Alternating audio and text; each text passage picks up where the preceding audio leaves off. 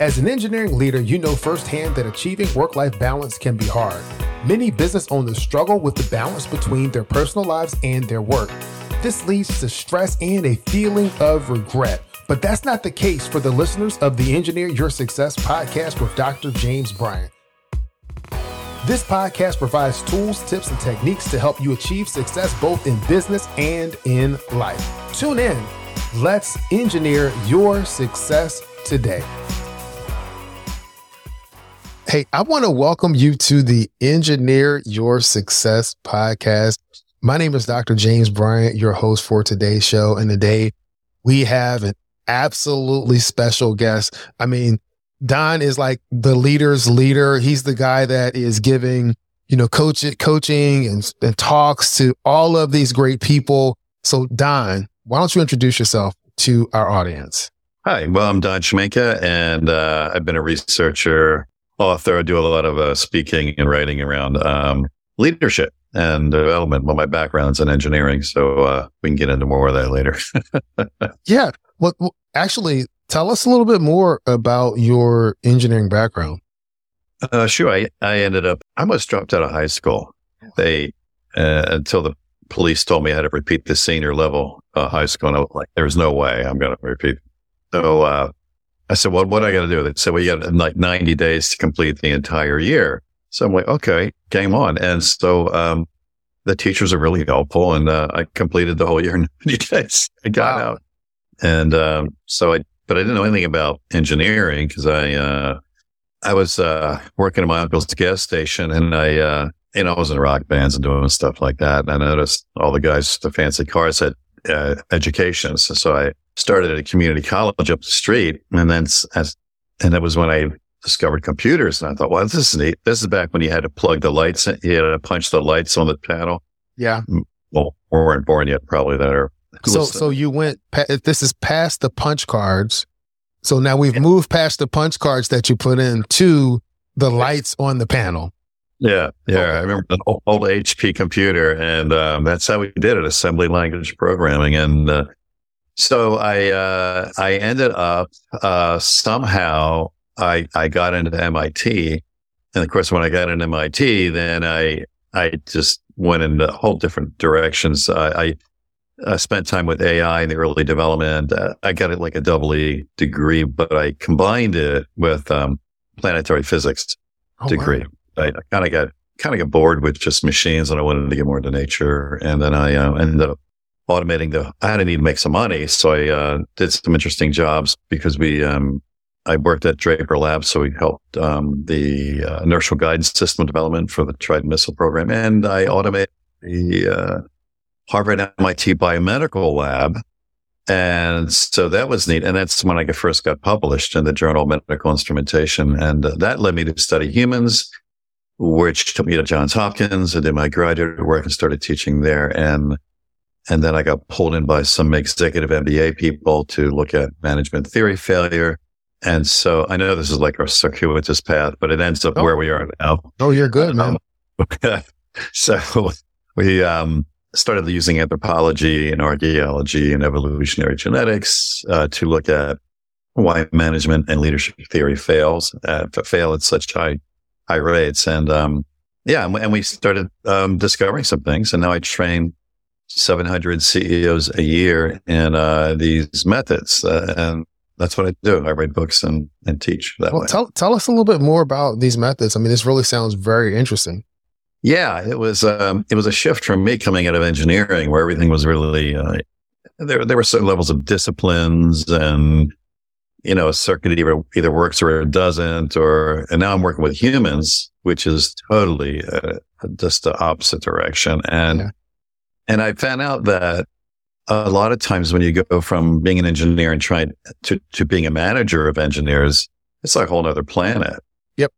And so when we, uh, when we train, you know, the people in these transitions, it's like we have to unlearn everything that we thought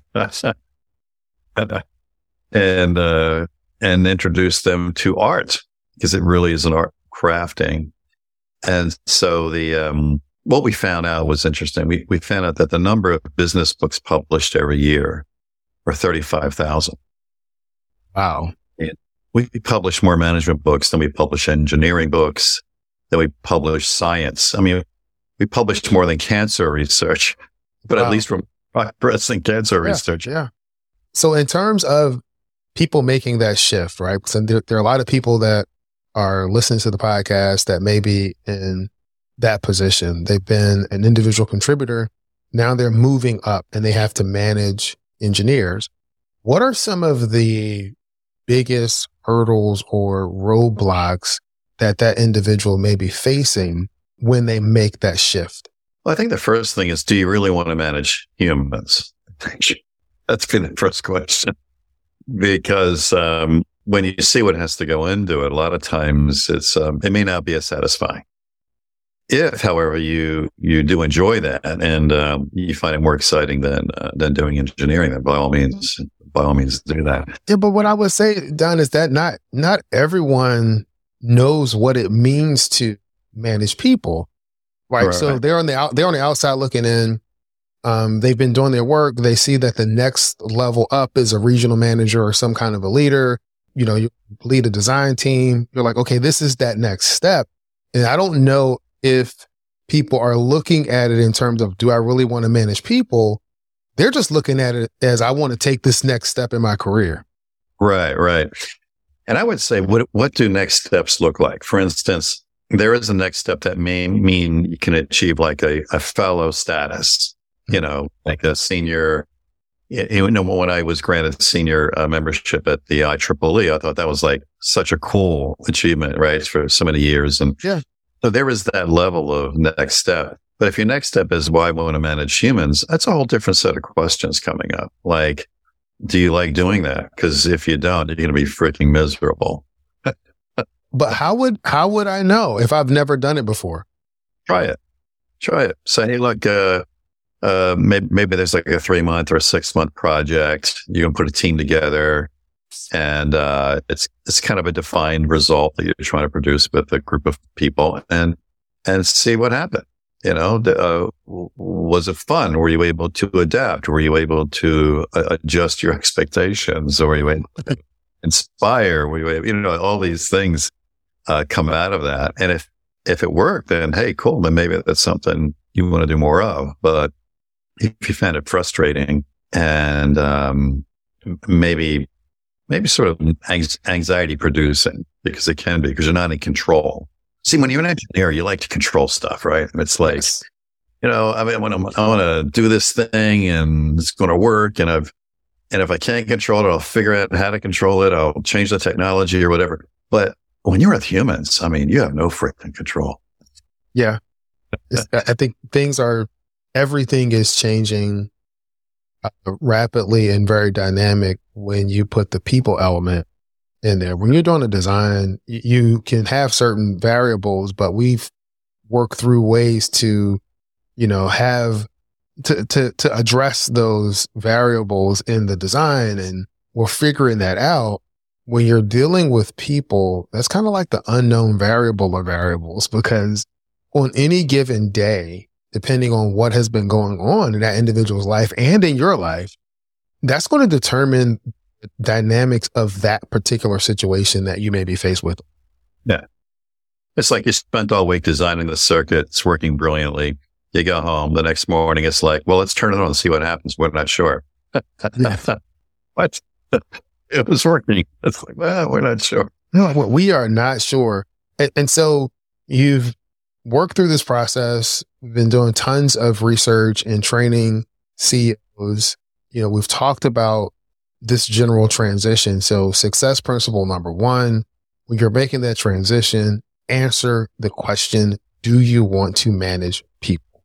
Right. If you do not, then you may need to do something else, maybe do a deeper dive into your technical skill, or you can go get trained how to be a better manager of people.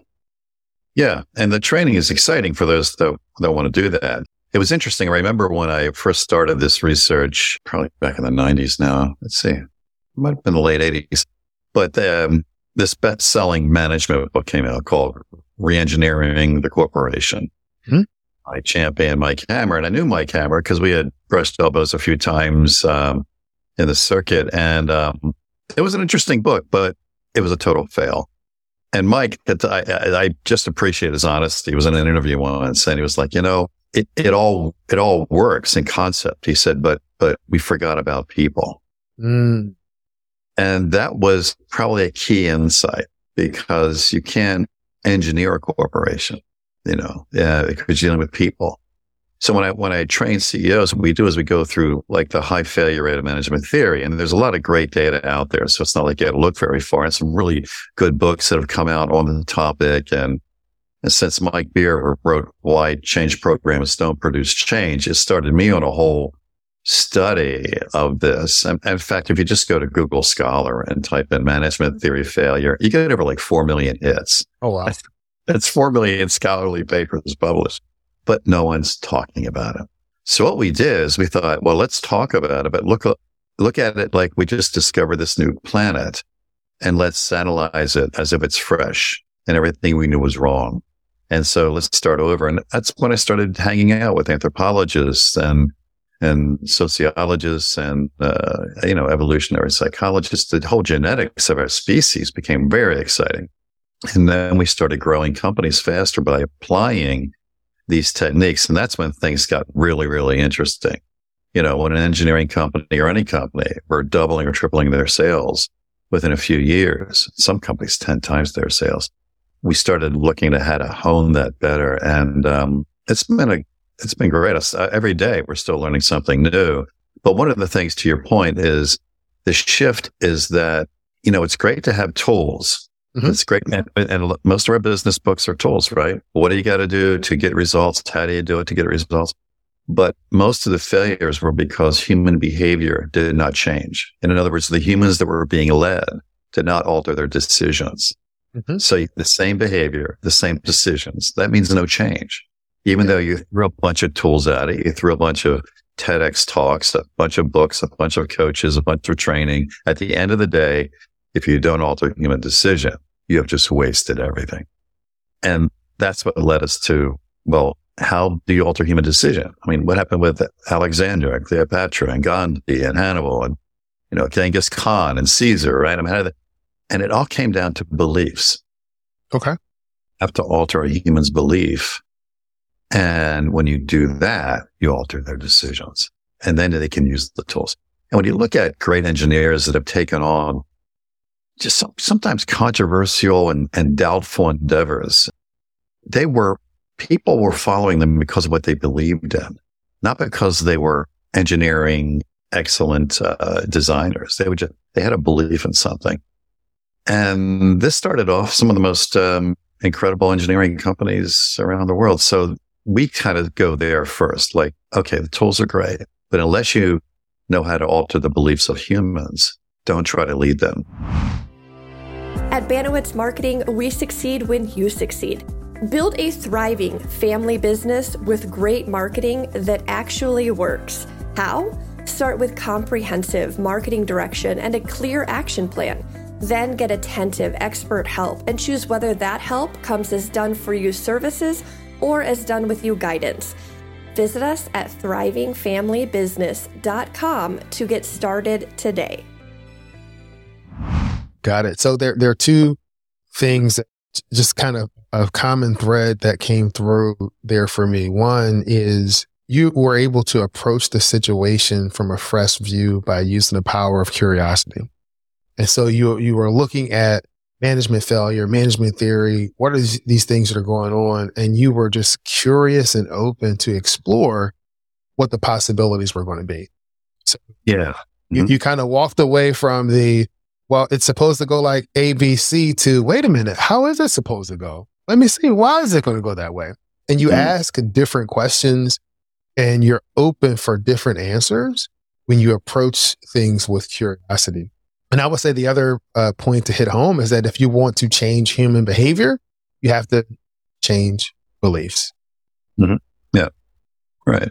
Yeah. And this was interesting research because like when Apple helped um, my colleague at the institute here um, look at innovation in the brain because Apple needed to figure that out.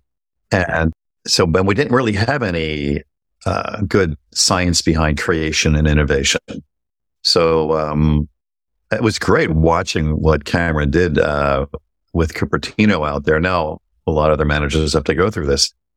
And they're actually letting us teach it to you. So I don't know how we're going to do that. But if anybody's interested, you reach out to me. Well, you know, what, what we learned at Apple. But what was by the leadership part was when Steve Jobs died, they wrote books about his leadership style. Mm-hmm. And what did they say?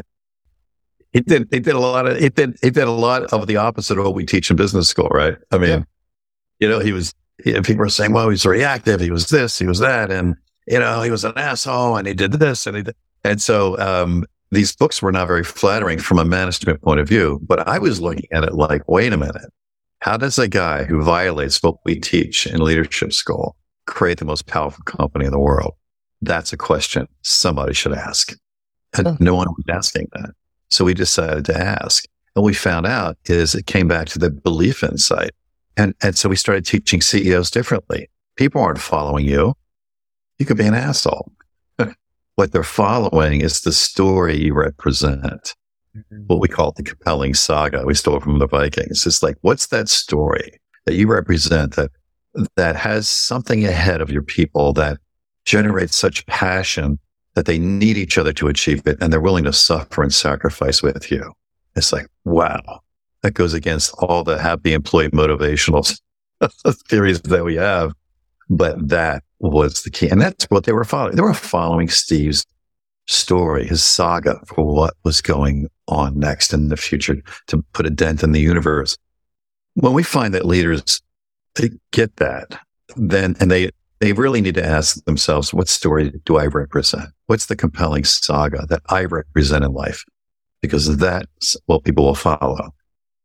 And I tell you, it's a total uh, a 180 degree shift in, in management thinking. Yeah. So I imagine that, that is there, you know, two similar questions. One, what story do I represent? What saga do I represent? And then what saga do I want to represent? Uh, mm-hmm. Just in terms of making the transition to lead the company to where you envision it to go.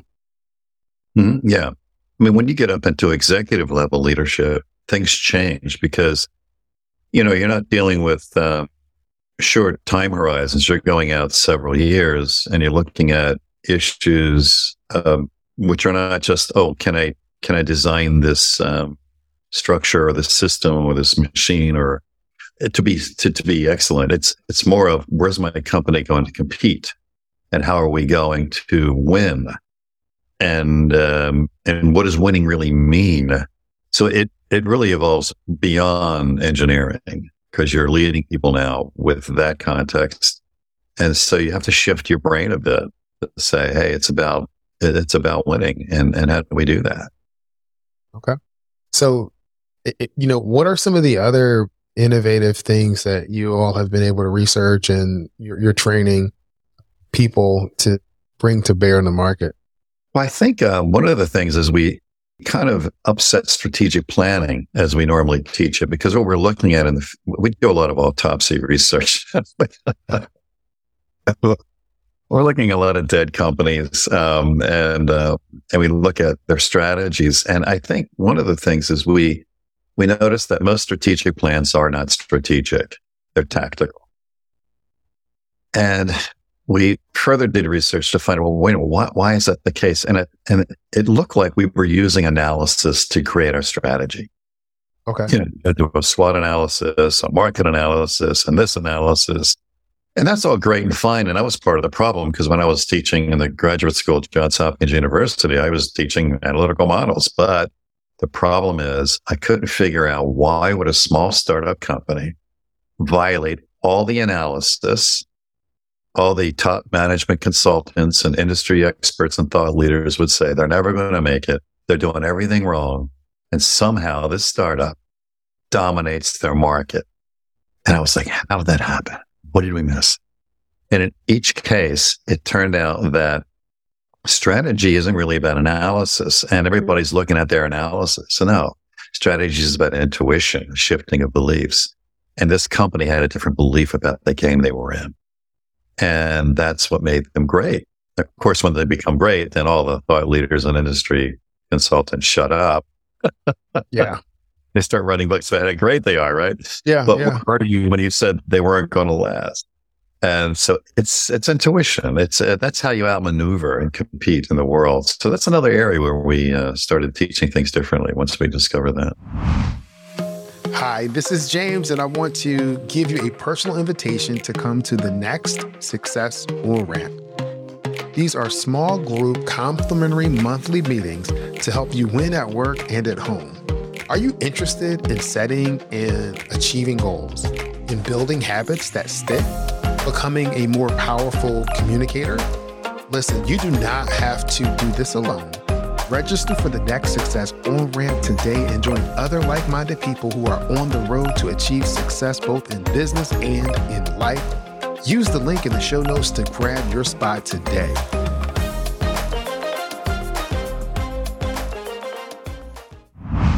So, how do you teach intuition? Interesting. Um, we have to go back to the Greeks. Okay.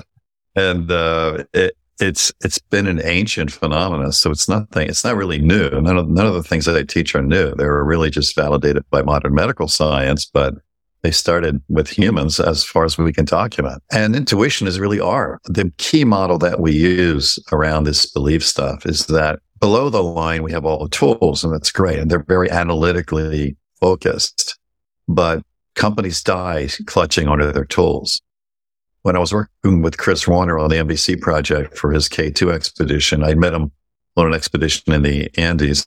Mm-hmm. And uh, we wrote this book, High Altitude Leadership. And what's interesting is dead climbers, when he was, when he was pulling them off of mountains, were clutching tools. And I find dead companies were clutching their tools as well. Oh, wow. And so we decided to look at what is it about tool seduction that causes a company to die? And I think we get so seduced by our tools that we forget to ask, are we using our tools or, or are our tools using us? Yeah. Uh, well, you know what? I, and I think what I would say is that we're using our tools as kind of a comfort blanket, right? It's yes. a security blanket, but yes. those tools, we're not using those tools or those companies were not using those tools to help to move forward to where they needed to be. They were using the tools to keep them where they were. Right. Right. And we get so seduced because you, are right on. It's comfort and safety. We seek safety. And the best way to do that is get control. How do you get control? Analyze the world and control it. But leadership is above the line in the beliefs domain. And that's art. And you know, in art, there is no structure. There is no control. There is no safety. There's no analysis. There's no checklist or formulas or equations. And that's scary stuff. But I'm a leader. So if there's no control and there's no any of that, what am I supposed to do? Don, what am I supposed to do? That's why, we, that's why I, I, uh, when I'm in an audience, I, I say, okay, how many of you know an artist? And like maybe half the room raises their hand and I say, okay, let me, let me ask you, have you noticed these are miserable people? they just start laughing like, yeah, yeah. Artists are never satisfied they're always trying to craft and reach for mastery and they never achieve it. And they go through their life never feeling like they've achieved mastery. I said, that's what you're up to as a leader because there is no answer. You're going to craft. You're going to make mistakes. You're going to learn. You're going to grow. And so that's where we started coming up with a whole different leadership, um, education design mm-hmm. that we, which is like, you know, strategies about intuition. Here's how you do it. Now you got to make winning a story, a compelling saga, so people follow. Mm-hmm. And then you say, what about culture? And then we started doing a lot of expeditions to look at different cultural environments. And it's like, wow, you know, we are a grouping species. Yep. You know, we, if, if we're ostracized from a human group, we die. So how do we trigger tribal grouping instincts? This is really fascinating. And we saw it in the greatest companies. They all had symbols and rituals and we call magic magic moments in their in their uh, mythological sharing of stories. And when we started putting that in place in a company, oh wow, things really took off. Then people started aligning their beliefs around the saga and winning, and uh, and this is what I think we should be teaching. How do you craft the art of doing all this? How do you craft the art of doing? Yeah. Sounds like a great name of, of a book there. Crafting the art of doing. yeah, yes. Yeah, that would be a good one. Good time. So Don, l- listen, I, I, I really appreciate you joining uh, the Engineer Your Success podcast. Are there any other success principles or parting words or comments that you would have for uh, the podcast listening audience?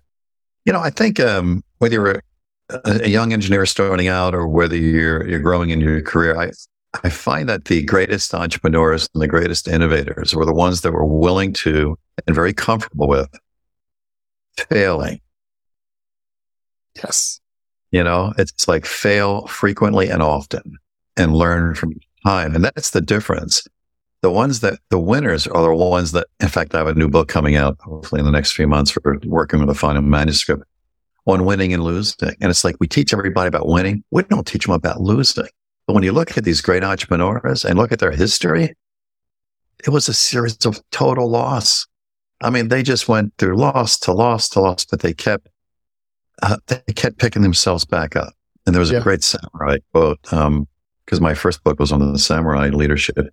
Is you know seven times down, eight times up. Keep yeah. getting up, and that's where the learning is. So I would say, as an engineer, hey, fail, grow, learn, fail again, grow, learn, fail again, grow, learn, fail again, grow, learn.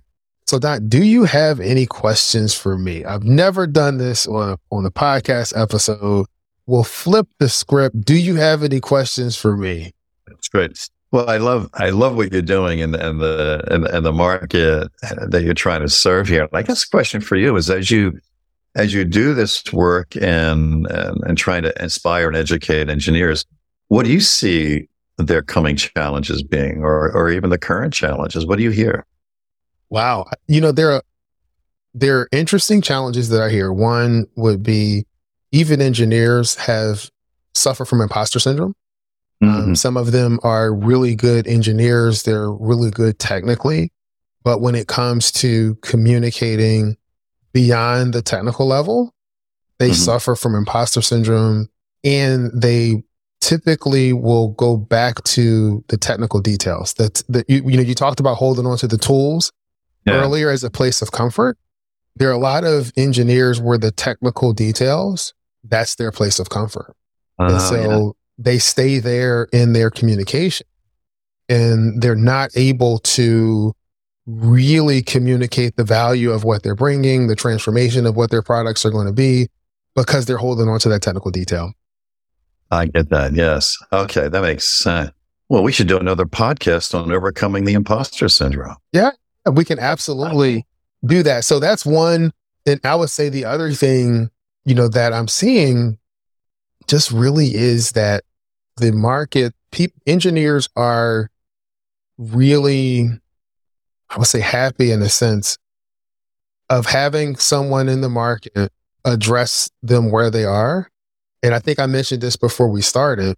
You know, I tell everybody this little secret, and you may not believe it, but engineers are people too. Mm-hmm. And so the same issues that everyone else faces, Mm-hmm. engineers mm-hmm. face just because they're analytical, just because they're an engineer, just because they went to school and they passed their PE. They face the same general issues that everybody yeah. faces. Yeah, and yeah. when I first started out, I started out with the focus on work life balance. But what I find, Don, when you're talking about this, nobody ever thinks they have, they need any help with work life balance. I mean, the market spoke to me as like, no, we don't need work life balance, not at it. So the way I approach the issues now, I'm going to ask you just a series of simple questions. And that would be this, Don, do you want to win in your career or your business? Mm. Do you? For me? Yeah. I don't know what my career is anymore. I'm just uh your career or business. Do you want to do you want to win in your professional endeavors? How about that? Well, that is yes. Winning is that's why this next book is I think so exciting. It's so here, yeah. here's the next question: Do you want to win in your personal endeavors at home? You know, that's that's where things get a little foggy. you don't want to win, or you do? Do you want to win there or not? I don't know what home is anymore. You know, it's gone. Uh, they're off in Philly uh, their own careers. And uh, I'm I'm sitting in this freaking house. You see my background. They're, we're renovating, trying to sell it. Mm-hmm. I'm thinking, what is what is home? I literally haven't been in a home for probably six months because for four months they were filming a movie here. So I was living with the crews and now I'm living with a construction crew. So I really haven't had a place. yeah. That's so, a good question. I don't make blood of your question. no, no, question. no. I understand. But yeah. again, the question is not do you want to win at a home? Do you want to win at home? At home is where you are, right? Mm-hmm. Home is where you are. So if you're living out of a hotel, guess what? That's your home. If you're on the road all the time, you're home. Do you want to win in your personal life? And most people will answer both of those questions as yes. Mm-hmm. The third question is, are you? Mm-hmm. Right. And if, and if you're not, then let's work together. That's the key. Cause are you, for instance, I go out and people are like, oh, wow, you're doing this research is transformative. People stopping me at airports and, you know, I've changed my life. I, my, my, I, my marriage, you say my marriage. I mean, all these things come out. Mm-hmm. And, uh, but then, then it's like, what do you think you're winning? I'm like, you know what? I, I have so many more mistakes to make and so little time left. Yes. Hey, this is James, and I'm here to help you win at work and at home. Let's connect. You can use the link in the show notes to schedule a complimentary session. We're going to walk through the steps that it's going to take for you to start thriving so you can engineer your success and live the life that you love. Come on, sign up today. That's true.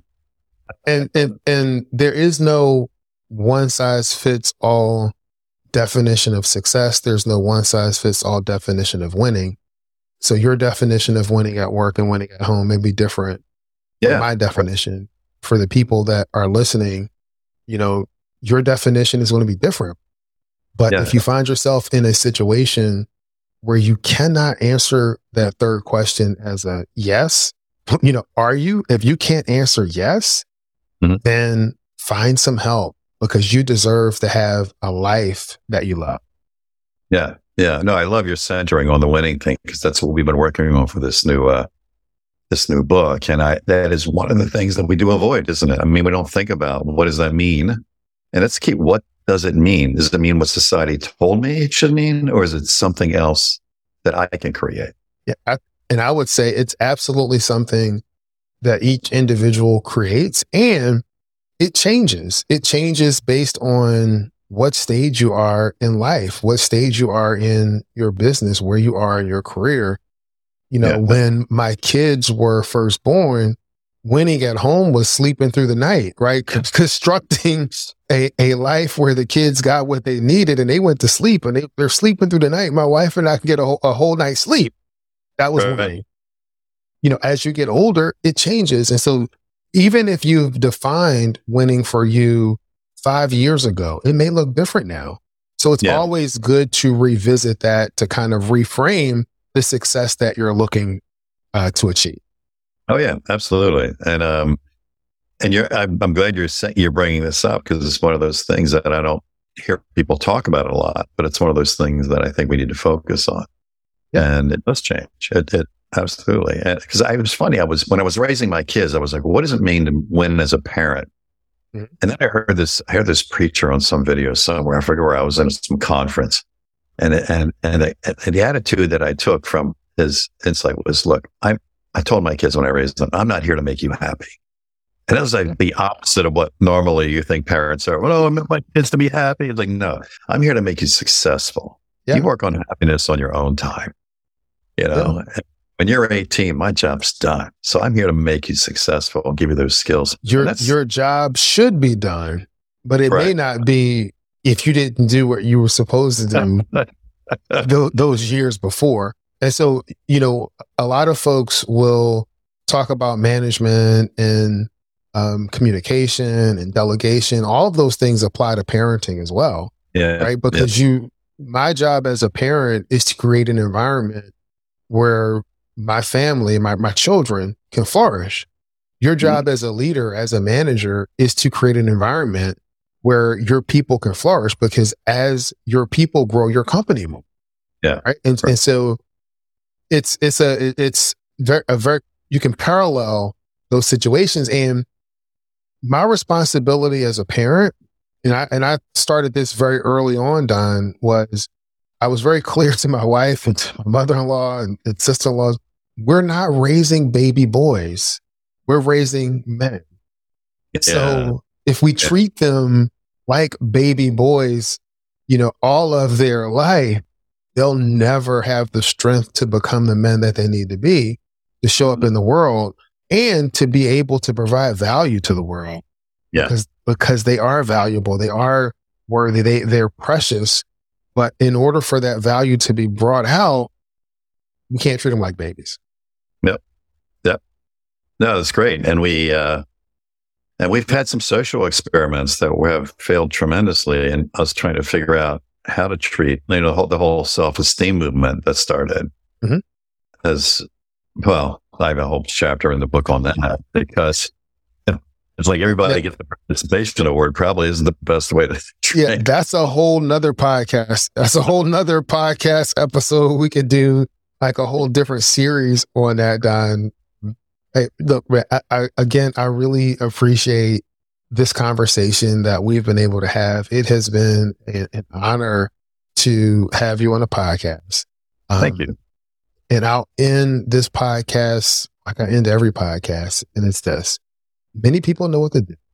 Fewer people know how to do it. And there's a select group of people that actually follow through and do it. And Don, I want to thank you for being part of that select few. Well, thank you for having me. I appreciate that. Thank you for listening to Engineer Your Success with Dr. James Bryant. Do me a favor and subscribe to the podcast. Leave a five star review on Apple Podcasts or your favorite podcast player. Many people know what to do. Fewer people know how to do it, and a small fraction of people actually do it. I believe that you can have success both in business and in life, and it's my passion to guide you on your path to engineering your success. Thanks.